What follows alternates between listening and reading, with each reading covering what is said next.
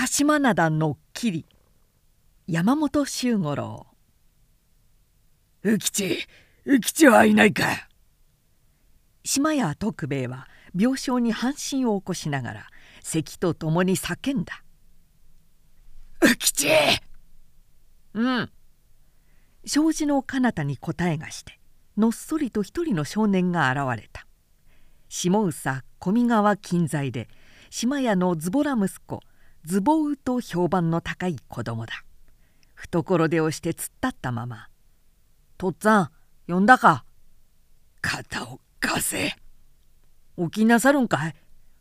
ズボウが眉を潜めて「医者様は起きちゃいかぬと言ったがええ人並みなことを言え」徳兵衛は苛立たしげに「佐太郎の半分も貴様に知恵があったら島屋の盛り返しも心丈夫だが半ばが同様なそのありさまでは足手まといになるばかりだ。さあ肩を貸せ。どうなさるだね。黙ってわしの言う通りにすればいい。徳兵衛は闇衰えた体を浮吉の肩にもたれかかるようにしながら居間を出て土蔵前のはしごを登り母屋の高屋根上にこしらえてある物見台へと上がってきた「ああ今日もいかぬ」徳兵衛は東北の空を睨むなりうめくようにつぶやいた「何がいかぬのかい?」貴様黙ってろ聞かせてわかるくらいならとっくに話してある。へへへズボウ特有の笑い声だ。ほら知ってら。なんだと？毎日毎日とっつぁんがこの物見台上がって向こうの空ばかり見ているわけさ。言ってみろ。徳兵衛の目は悲痛に光る。ズボウはニヤニヤ笑いながら懐手のまま顎で東北の方をしゃくって江戸へ産物を摘み取りに行った佐太郎兄貴の船が23日うちに銚子口に帰ってくる。毎年今頃は荒れ時だからそれでとっつぁんは雲行きを案じているんだ。どうだ？違ったか？徳兵衛はぎくりとした。島屋といえば下総小見川切って2番と下らぬ海鮮問屋。一時は持ち船百艘に近く土蔵は港港を合わせて七八十都前もあったくらい名だたる資産家であったが同じ小見川に一代成り上がりの松倉屋万吉という太刀のよくない船問屋があってこの男の悪い策謀にかかりほんの23年の間に失敗を重ねた結果崩れるとなれば早い。ついに今日では見る影もない貧窮のどん底に落ちてしまった。松倉万吉は元ヤクザ上がりの乱暴者で慈悲も情けもなく鬼のようなやつだというところから鬼マンとあだ名されるくらい持ち前の非道で島屋を失敗させたがそれでもまだ飽き足らずいまだに狼のような歯を研いで隙があったら徳兵衛の骨までしゃぶろうと待ち構えていた。しかし徳兵衛も男であった。自分は重なる失敗がもとで今は病床に伏す身となったがあまりに王道な万吉の振る舞い黙って見過ごす悔しさに「己一泡は吹かしてくれるぞ」奮然として立った。当時蝦夷地の産物を扱えば一千万両と言われたくらい莫大な儲けがあるのだが何しろ荒海百よりを乗り切らねばならず。ことに11月から翌年の3月までは風雪常より激しくて波浪山のごとくいかなる大戦も航行不可能とされていた。徳兵衛には3人の子がある。長男は佐太郎でその時二十歳。次が美代という娘で十七。末がズボウとこれだけ。兄貴の佐太郎は強胆不敵の若者だ。島屋一台乗るかそるか。徳兵衛が一世一代の冒険。一番危険な荒れ時の12月。たった一艘残っている新徳丸へ家屋敷衣類まで買えた金子800両と交易に必要な品々を乗せ佐太郎を船頭にして蝦夷地へ立たせたのである。新徳丸が無事に帰ってくれば少なく見積もって10万両間が良ければ2 3 0万両の儲け見事鬼満を見返してやれるのだがもしまた船が沈むか積み荷に故障でもあれば島屋一家はその日から小じになるばかりである。どうか無事に帰るよ徳兵衛が病を押して毎日物見台へ登って雲行きを案ずるのはこうしたわけがあったからだがズボウとバカにしていた浮吉が意外やこのことを知っていたのである。誰に聞いた？徳兵衛がにらみつけながら言うとズボウはニヤッと笑って答えた「へへとっつぁんの顔に書いてあら」大利根の流れに沿った道。島屋の娘おみよはじいやの五兵を連れて兄佐太郎が蝦夷から帰ってくるよう今日鎮守八幡へ参詣した戻り。小見川町の外れ忍の柳のところまで差し掛かると。土手の下にとぐろを巻いていた三人の男一目でヤクザと見えるのが「おいおいちっと待ちねえ」と声をかけた。悪いやつがいた。触らぬ神にたたりなしと。五兵が聞こえぬふりをして行き過ぎようとする。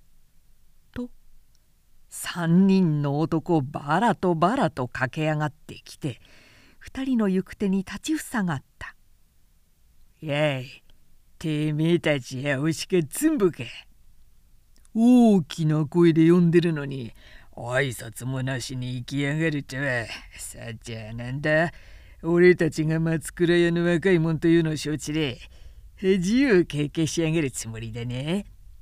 ととんでもない。五兵衛は慌てておみよを後ろにかばいながら「帰りを急いでおりましたから川波で皆様の声が耳に入らなかったのでございましょう。どうかお許しなすって」。ならねえ。一人が腕をまくり上げててめえたちを島屋の者と見かけたから声をかけたんだ。それよてめえたちに松倉屋の者と承知で恥をかかされちゃ万吉親分に合わせる顔がねえそうだそうだ別のが傘にかかってこうなりゃなんだその娘をしょっぴいてって親分の前で詫びをさせるんだ。それがいいさ。あ消えがれいきなりけむくじゃらな手でおみよの手首をむずとつかんだ「あ五兵何をなさる?」五兵さすがにむっとして「下手な言いがかりをつけてつまらぬ真似をすると勘弁ならぬぞ」はへへへ勘弁ならぬというひげだらけのやつが肉体に笑って「うむしれならぬ勘弁をしてもらうじゃねえか。それえっつけれごってんだ」一人がおみよを理不尽に抱きすくめる。五兵が必死に奪い返そうとするのをひげのやつが後ろから編集部中以下数行原稿判読不能へ出ると何するつもりかみかん箱を2つ持ってきてそれへ石ころをぎっしり詰め蓋の表へ墨黒々と千両と書いた「とっつぁんちょっと姉さん迎えに行ってくるぜ。心配することはね。すぐだ」こら待て浮吉。驚いて止めようとするのを聞き流し「じいやこいつを担いで友だ」ずんずん庭から出てゆく。仕方がないから五兵まさかの時の用意にとさっきの脇差しを腰に刺してみかん箱2つを肩にズボウの後を追って出た。道を急いでくる。街中の大きな構え。松倉屋の表店先へ。五兵衛とズボウが例の通り懐出をしてのっそりと入った「鬼満親分いるかい?」店先にいた子分が驚いた。影で言うあだ名ならともかく面と向かって「鬼満はいるか」とは呆れたやつだと。見るとズボウだ。なんだ？島屋のズボじゃねえか。店先で鬼マンとはなんてこと言いやがる。まあお前さんの文句は後で聞か。いるなら早く取り継いでくれ。鬼マンさんは金に困っていなさるんでおいらの来るのをお待ちかねだろ島屋のお吉が千両箱を2つ持ってきたとそう言ってくんな。毒気を抜かれて子分の者が奥へ行く。すぐに戻ってきて「こっちへ上がれ」と言う。浮吉は五兵の肩からみかん箱を受け取ると五兵をそこに待たせたまま「ちょっと前さんこいつを担いでくれ」「何よ」「千両箱だ。縁起がいいぜ」にやりと笑って先へ通る。仕方がないから子分のやつがみかん箱2つを「大層軽い千両箱だな」と肩に担いで後からついて入る。鬼マンは広間で酒を飲んでいた「島屋のズボンか。何をしに来たい?」へえ。ズボンは懐出をしたままむずと鬼マンの前へ座って「姉さんを迎えに来ました」へえ迎えに来るには約束がある。約束のものは持ってきた。へへへ。ズボウ嫌な笑い方をして。持ってきました。持ってきましたが、ねえ、鬼マン。何？鬼マンだ怒っちゃいけません。お前さんがおいらのことをズボウと言ったから、おいらもお前さんを鬼マンと言ったまで。鬼マンで悪ければ。ねえ、松倉屋の大家分。嫌なやつだな。さっさと用意え。ズボウは一膝ゆすって。約束のものは持ってきましたが、音に聞こえた松倉屋もずいぶん貧乏したものですね。なんだと？そうじゃありませんか。これだけの屋台骨をしていて、二千両ポッチのお金に困るなんざ。親分のお人柄にも似合わねえこった。で、だめりゃぐれ鬼マンダミ声を上げて叫ぶ。腐っても松倉屋万吉。一万や二万の金に困るんじゃねえ。千や二千は石ころどうよ。何をごたくを抜かしやがる。へえ、千や二千のお金は石ころ同様ですか。当たり前よ。ズボウすっと引いた。そしてみかん箱2つを引き寄せるとずいと鬼マンの前へ押しやって「お約束の2,000両改めて送んなさい」承知でふっかけた難題。2,000両はおろか。5両もあるまいと。高をくくっていた鬼マン。千両箱2つを目の前へ出されて一時はぎょっとしたがよく見るとみかん箱。これが確かに約束のものだなええ2,000両確かにあるはずで。改めるぜ。ぐいと一つを引き寄せて蓋を取ると小判どころか石ころだ。えこりゃ石ころ 親分は今1,000や2,000の金は石ころ同様とおっしゃいましたね。ズボウにやりとして実は島屋でもご同様2,000両ばかりのはした金は石ころ同然でお互いにこう気の合っている間なら何も重い小判を運ばずとも石ころで用の足りることをこうして持ってきた千両箱を2つどうか遠慮なくお納めなすっておくんなさいまし。唖然として声も出ぬ鬼マン。見ていた子分の23人が拳を握って立ち上がり「やる！ふざけたことしやがる！ザテンじめ」と立ちかかる。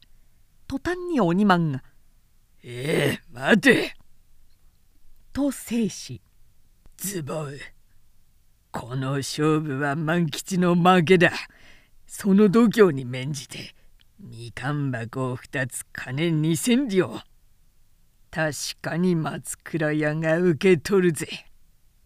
ズボウにこりともせずじゃあ姉さんを返してもらおうか。はい。誰か島屋の娘を連れてこい。しかし親分子分が渋るの。いいから返してやれ。こっちには例の手があるんだ。早くしろい。へえ。引っ込んでいったがすぐにおみよを連れてきた。髪も乱れ目を泣き晴らせていたおみよ。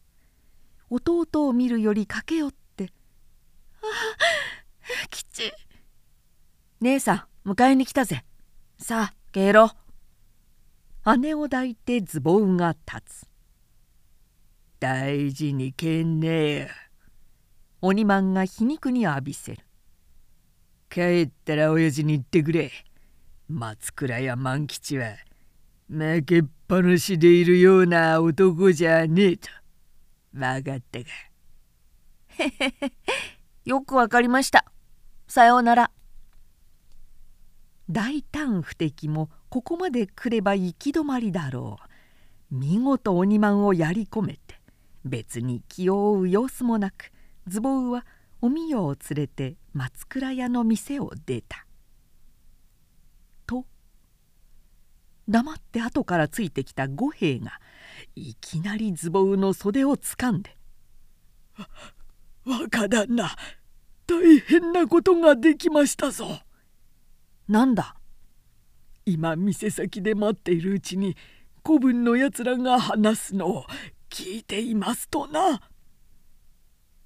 五兵の話によると万吉はかねてから江戸へ行った佐太郎の新徳丸がもし無事に帰ってきたら大変と銚子港の沖へ絶えず見張り船を出していたところ今しがたその見張りの者が駆け込んできて鹿島灘沖へいよいよ新徳丸の姿が現れたという知らせだ。そこで鬼マは早船三層に命知らずの子分を乗せてこれから新徳丸へ切り込み銚子沖へかからぬ前に船ぐるみ新徳丸の積み荷を奪い取ろうという悪巧みすでに子分の狩り集めにかかっている。という始末。聞くより浮吉「しまった!」とはがみをして「じいやお前はすぐに船番所へ走れ。海賊船が現れたから御用船を出してくれと言うんだ。姉さんは家へ帰ってとっつぁんに新徳丸が帰ってきました。安心して待っているように伝えてください」おおなんという変わりようだ。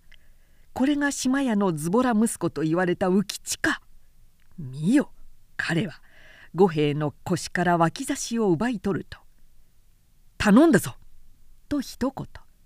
檻から吹き募る北東の早手の中を。ダットのように。